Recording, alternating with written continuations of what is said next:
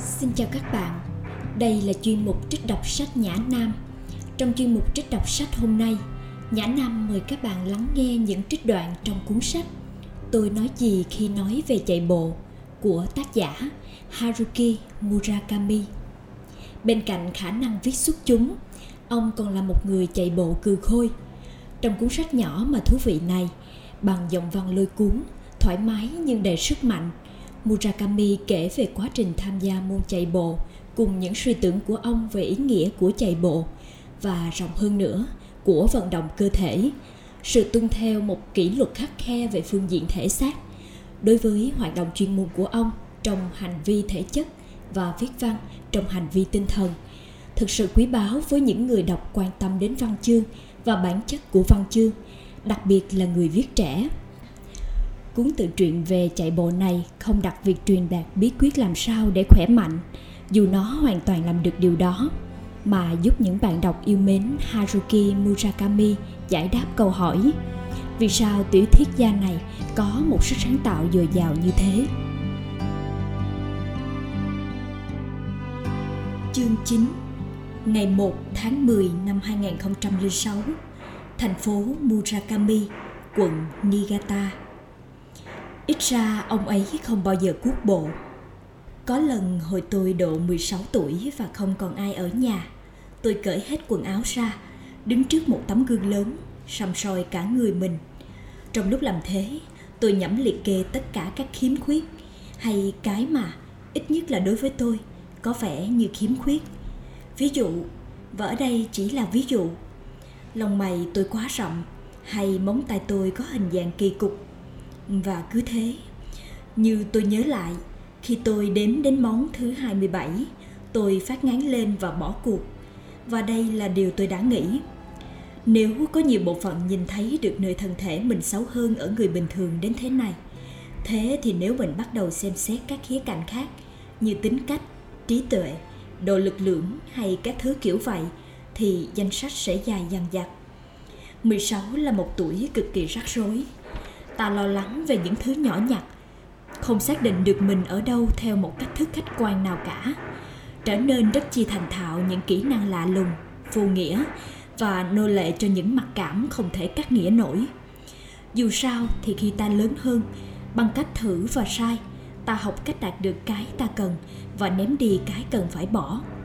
Và ta bắt đầu nhận ra hay đành chấp nhận thực tế rằng do lỗi lầm và khiếm khuyết của ta gần như là vô tận tốt nhất ta nên nhận thức ra những ưu điểm của mình và học cách xoay sở với cái mình có nhưng cái thứ cảm giác đáng ghét tôi từng cảm thấy khi đứng trước gương ở tuổi 16 ấy, liệt kê tất cả những khiếm khuyết thể xác của mình, vẫn còn là một cái kiểu tiêu chuẩn của tôi ngay cả giờ đây. Các bản cân đối kế toán buồn bã của đời tôi tiết lộ cho thấy bên nợ của tôi vượt quá bên có của tôi chừng nào. Giờ đây, chừng 40 năm sau, khi tôi đứng trên bờ biển, mặc bộ đồ bơi màu đen, kính bơi trên đầu, chờ đến giờ xuất phát cuộc thi ba môn phối hợp cái ký ức rất lâu về trước nay bỗng đâu hiện về trong tôi. Và một lần nữa tôi thấy ấn tượng về cái vật chứa bé mọn gọi là tôi này mới đáng thương và vô nghĩa làm sao. Tôi là một sinh thể què quặt tôi tàn làm sao. Tôi cảm thấy như tất cả những gì mình đã làm trong đời là một sự lãng phí hoàn toàn vài phút tới đây tôi sẽ bơi 0,93 dặm đạp xe 24,8 dặm rồi chạy 6,2 dặm cuối cùng. Và tất cả ấy là để chứng minh cái gì vậy? Chuyện này khác ra sao so với việc đổ nước vào một cái chảo cũ có một lỗ thỏng nhỏ xíu dưới đáy? Thôi được ít nhất thì đó cũng là một ngày đẹp trời. Lý tưởng thời tiết lý tưởng cho ba môn phối hợp. Không có gió không một gợn sóng trên biển ánh nắng tràn hơi ấm lên khắp mặt đất nhiệt độ chừng 22,7 độ C nước thì thật lý tưởng đây là lần thứ tư tôi tham gia ba môn phối hợp ở thành phố Murakami, quận Niigata. Tất cả những năm trước điều kiện rất khắc nghiệt. Có lần thì biển quá động. Có lần biển quá động, biển Nhật Bản vào mùa thu thường hay động như thế, nên chúng tôi phải thay thế phần bơi bằng chạy dọc bãi biển. Ngay cả khi điều kiện không dữ dội như thế thì tôi cũng đã kinh qua mọi thứ tồi tệ rồi. Trời thường mưa, hay sóng thường cao đến nỗi tôi không thể thở đều khi bơi trường – Không thì trời cũng lạnh đến nỗi tôi chết cống trên xe đạp. Thực ra thì mỗi khi chạy xe 217 dặm đến Niigata tham gia bộ môn phối hợp này, tôi luôn dự kiến điều tồi tệ nhất về thời tiết. Tin chắc rằng cái gì đó khủng khiếp sắp xảy ra. Nó cũng có thể là một kiểu tập luyện về ý niệm cho tôi. Cả lần này cũng vậy. Khi thoạt nhìn thấy biển trong xanh ấm áp, tôi cảm thấy như ai đó đang cố đánh lừa. Đừng để bị bịp, tôi cảnh báo mình. Đây chỉ là giả bộ thôi. Chắc chắn phải có một cái bẫy phục kích. Có thể là một đàn sứa độc, hiểm ác hay một con gấu đói cồn cào trước kỳ ngủ đông sẽ nhảy bổ vào xe đạp của tôi hay một cuộc sét tai họa sẽ giáng xuống ngay đầu tôi hay một cục cũng có thể tôi sẽ bị một đàn ông giận dữ tấn công có thể vợ tôi đang chờ tôi ở đích đã phát hiện ra vài bí mật khủng khiếp về tôi tôi bỗng cảm thấy như thực ra có thể cũng có một vài bí mật khỏi phải nói thì tôi luôn nghĩ đến cuộc thi đấu này ba môn phối hợp quốc tế Murakami với một chút lo lắng. Tôi chưa hề biết được cái gì sẽ xảy ra. Dù sao thì giờ không còn nghi ngờ gì nữa. Hôm nay thời tiết thật tuyệt. Trong khi đứng đây trong bộ đồ cao su, tôi quả đã bắt đầu thấy ấm lên. Quanh tôi là những người cũng ăn mặc như thế. Tất cả đều bồn chồn chờ cuộc đua bắt đầu. Một cảnh tượng kỳ lạ, cứ nghĩ mà xem. Chúng tôi giống như một bầy cá heo bé bỏng tội nghiệp dạt vào bờ – chờ thủy triều lên tất cả những người khác đều trong phấn chấn về cuộc đua hơn tôi cũng có thể chỉ có vẻ thế thôi dù sao thì tôi đã quyết định giữ cho đầu óc mình rỗng không loại trừ những thứ vô ích tôi đã đi cả một chặng đường thế này rồi. Giờ tôi phải làm hết sức mình để vượt qua cuộc đua. Trong 3 giờ đồng hồ, tất cả những gì tôi cần làm là giữ cho đầu óc mình rỗng không và chỉ bơi, đạp xe và chạy. Khi nào chúng tôi mới xuất phát nhỉ? Tôi nhìn đồng hồ. Nhưng từ lần xem vừa rồi đến giờ chỉ mới một chốc thôi. Một khi cuộc đua bắt đầu thì tôi sẽ Một khi cuộc đua bắt đầu rồi thì tôi sẽ Lý tưởng mà nói không có thời gian đâu mà nghĩ ngợi Cho đến lúc ấy tôi đã có mặt trong 6 cuộc thi ba môn phối hợp có độ dài khác nhau Dù trong 4 năm từ 2001 đến 2004 tôi không tham gia một cuộc thi nào cả Khoảng trống trong ghi chép của tôi sở dĩ là có vì trong ba môn phối hợp Murakami năm 2000, tôi bỗng thấy mình không bơi được và bị loại.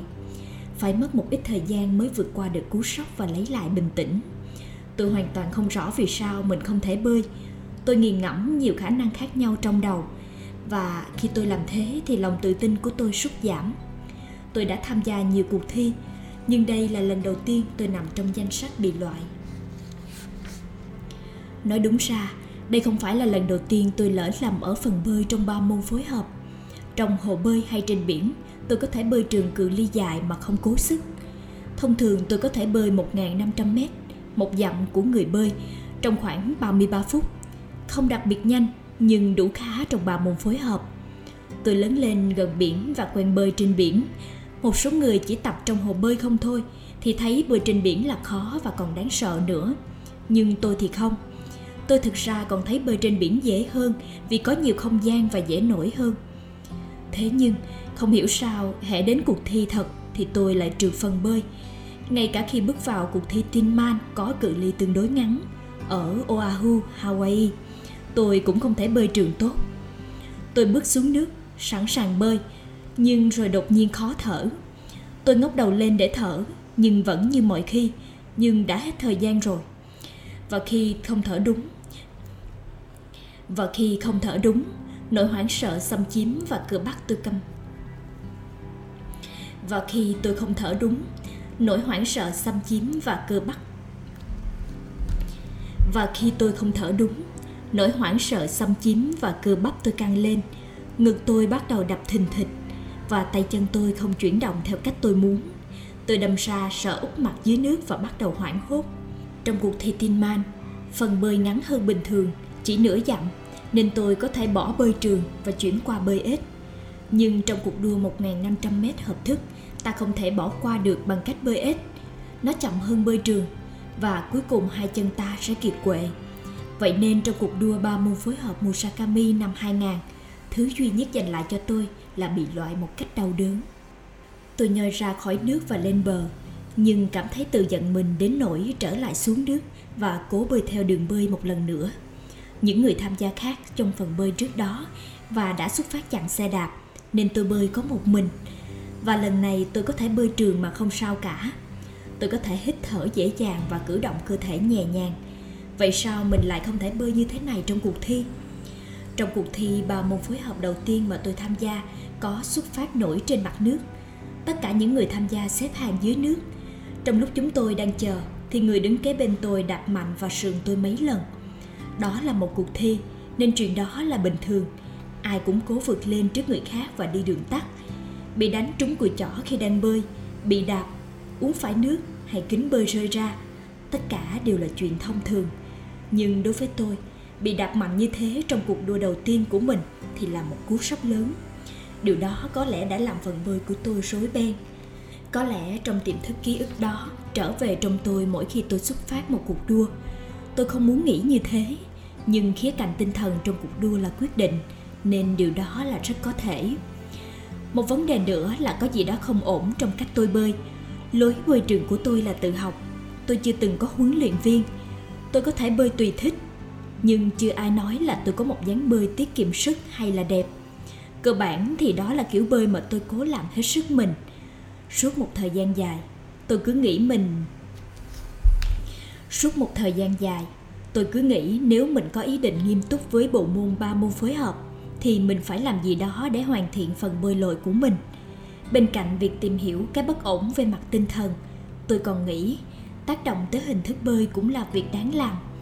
Nếu tôi có thể hoàn thiện khía cạnh kỹ thuật trong bơi lội, những vấn đề khác cũng có thể sẽ trở nên sáng tỏ hơn. Vậy là tôi hoãn thách thức ba môn phối hợp của mình lại 4 năm. Trong thời gian đó, tôi duy trì chạy đường dài như thường lệ và tham gia chạy một cuộc đua marathon mỗi năm nhưng không hiểu sao tôi cứ không vui. Vì tôi thất bại trong ba môn phối hợp, chịu trách nhiệm một phần trong chuyện này. Một ngày nào đó mình sẽ phục thù. Tôi nghĩ, cứ hễ gặp những chuyện như thế này thì tôi khá là ngoan cố. Nếu có thứ gì tôi không làm được nhưng muốn làm, tôi sẽ không chịu yên chừng nào chưa làm được. Tôi thuê vài huấn luyện viên bơi lội để giúp tôi cải thiện hình thức bơi, nhưng không một ai trong số họ là người tôi cần tìm. Rất nhiều người biết bơi nhưng những người có thể dạy bơi có hiệu quả thì thật hiếm hoi. Đó là cảm nhận của tôi. Khó mà dạy viết tiểu thuyết. Ít nhất là tôi biết mình không thể. Nhưng dạy bơi cũng khó như thế. Và điều này không chỉ giới hạn ở bơi lội và tiểu thuyết. Dĩ nhiên có những người thầy có thể dạy một môn nhất định, theo một trật tự nhất định, sử dụng những câu đã chọn sẵn. Nhưng không có mấy người có thể điều chỉnh cách dạy dỗ tùy theo khả năng và thiên hướng của học trò mình và giải thích các thứ theo cách riêng của chúng. Có lẽ là không có một ai. Tôi đã phí hai năm đầu cố tìm ra cho mình một huấn luyện viên giỏi. Mỗi huấn luyện viên mới sửa lại động tác bơi của tôi, vừa đủ làm việc bơi của tôi rối tinh lên. Đôi khi đến mức tôi hầu như không bơi được nữa. Dĩ nhiên là sự tự tin của tôi mất hết. Thế này thì còn lâu, tôi mới tham gia một cuộc thi ba môn phối hợp được. Mọi chuyện bắt đầu sáng sủa lên vào khoảng thời gian tôi nhận ra rằng sửa đổi động tác của mình, âu là không thể được. Vợ tôi là người đã tìm ra cho tôi một huấn luyện viên giỏi, suốt đời mình. Nàng chưa bao giờ bơi được, nhưng nàng tình cờ gặp một nữ huấn luyện viên trẻ tại phòng thể dục mà nàng là một thành viên. Và bạn sẽ không tin nổi bây giờ nàng bơi giỏi thế nào đâu. Nàng khuyên tôi cũng nên thử thuê người phụ nữ trẻ này làm huấn luyện viên cho mình. Điều đầu tiên huấn luyện viên này làm là kiểm tra bơi tổng quát của tôi và hỏi mục tiêu của tôi là gì tôi muốn tham gia một cuộc thi ba môn phối hợp. Tôi bảo cô ấy, vậy là ông muốn có thể bơi trường trên biển và bơi cự ly dài. Cô ấy hỏi, đúng thế. Tôi đáp, tôi không cần bơi nước rút cự ly ngắn. Tốt lắm. Cô ấy nói, tôi mừng là ông có những mục tiêu rõ ràng. Điều đó khiến mọi chuyện dễ dàng hơn cho tôi. Vậy là chúng tôi bắt đầu bài học một thầy một trò để điều chỉnh động tác bơi của tôi. Phương pháp của cô ấy không phải là lối đốt sảy làm nương dẹp bỏ hoàn toàn cách tôi đã bơi cho đến nay và xây lại nền móng mà lên. Tôi cho rằng đối với người hướng dẫn, điều chỉnh lại động tác cho một người vốn đã bơi được tạm tạm là việc khó hơn nhiều so với bắt đầu cho một người chưa biết bơi, một tờ giấy trắng. Chẳng dễ mà bỏ được những thói quen bơi lội sai. Vậy nên huấn luyện viên mới của tôi không cố kiên cưỡng làm lại toàn bộ. Thay vì vậy, cô ấy xem lại từng động tác nhỏ tôi thực hiện, từng động tác một suốt một thời gian dài điều đặc biệt ở lối dạy của người phụ nữ này là ban đầu cô ấy không dạy ta động tác theo như sách vở. Xoay người, ví dụ vậy.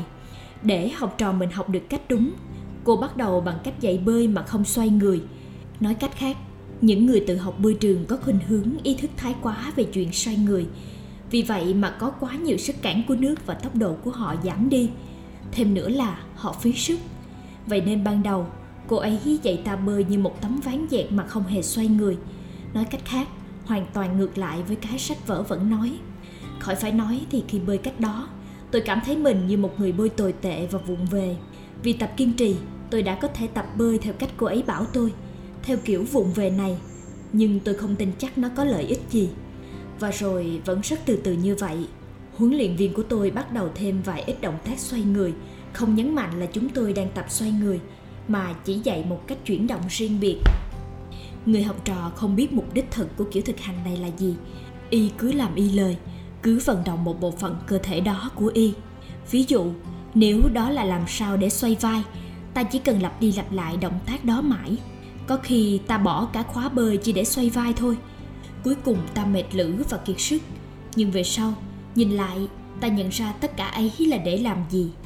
Các phần nào đúng vị trí, ta có thể thấy toàn thể bức tranh và cuối cùng cũng hiểu ra vai trò của từng phần riêng lẻ. Bình minh lên, trời sáng, và màu sắc cùng hình dáng của những mái nhà, ta chỉ có thể thấy mơ hồ thoáng nhạt trước đó, trở nên rõ nét. Điều này tương tự như tập đánh trống, ta buộc phải tập các kiểu đánh trống bass mà thôi. Ngày này qua ngày khác, rồi ta bỏ ra nhiều ngày chỉ đánh trũng trọe, rồi ta chỉ đánh trống tom tom. Dĩ nhiên là đơn điệu và chán ngắt, nhưng một khi tất cả kết hợp lại với nhau thì ta có được một nhịp điệu chắc nịch. Để đến được đó, ta phải kiên quyết, mạnh mẽ và rất kiên nhẫn, siết chặt đinh ốc của từng phần riêng lẻ. Điều này mất thời gian, dĩ nhiên rồi, nhưng đôi khi mất thời gian thực ra lại là đi đường tắt.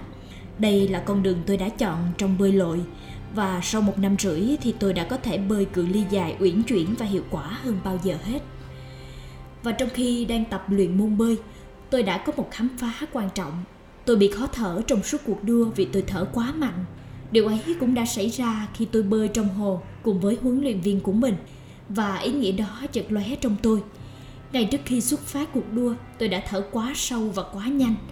Có lẽ vì hồi hộp trước cuộc đua mà tôi đã hít vào quá nhiều oxy một lúc. Điều này dẫn đến việc tôi hít thở quá nhanh khi bắt đầu bơi. Đến lượt nó điều này làm sai lệch thời gian thở của tôi. Thật là nhẹ cả người khi cuối cùng tôi cũng đã xác định được vấn đề tất cả những gì tôi cần làm lúc này là đảm bảo sao cho không hít thở quá mạnh. Giờ đây, trước khi cuộc đua bắt đầu, tôi bước xuống biển, bơi một chút, để cơ thể và đầu óc mình quen với bơi dưới biển. Tôi hít thở điều hòa, tránh hít thở mạnh và hít thở mà che tay lên miệng để không khí hít vào quá nhiều oxy. Giờ mình đã sẵn sàng rồi, tôi tự nhủ. Mình đã thay đổi động tác bơi và mình không còn là người bơi như trước nữa. Và vậy là vào năm 2004 lần đầu tiên trong 4 năm, tôi lại tham gia ba môn phối hợp Murakami. Một tiếng còi báo hiệu xuất phát, tất cả mọi người đều bắt đầu bơi và ai đó đạp bên sườn tôi. Giật mình, tôi sợ rằng một lần nữa tôi sẽ rối loạn cả lên, tôi uống phải ít nước và trong đầu tôi thoáng có ý nghĩ là tôi nên chuyển qua bơi ếch một lát. Nhưng dũng khí của tôi đã trở lại và tôi tự nhủ rằng không cần phải làm thế, rằng mọi chuyện sẽ ổn cả tôi hít thở êm trở lại và tôi bắt đầu bơi trường. Tôi tập trung không chỉ hít vào mà còn thở ra trong nước. Và tôi nghe thấy cái âm thanh dễ chịu thân quen của hơi thở mình sủi bong bóng dưới nước ấy. Giờ mình ổn rồi. Tôi tự nhủ khi rẽ sóng thẳng tắp. Vui thay, tôi đã có thể chế ngự nỗi hoảng loạn của mình và hoàn thành ba môn phối hợp.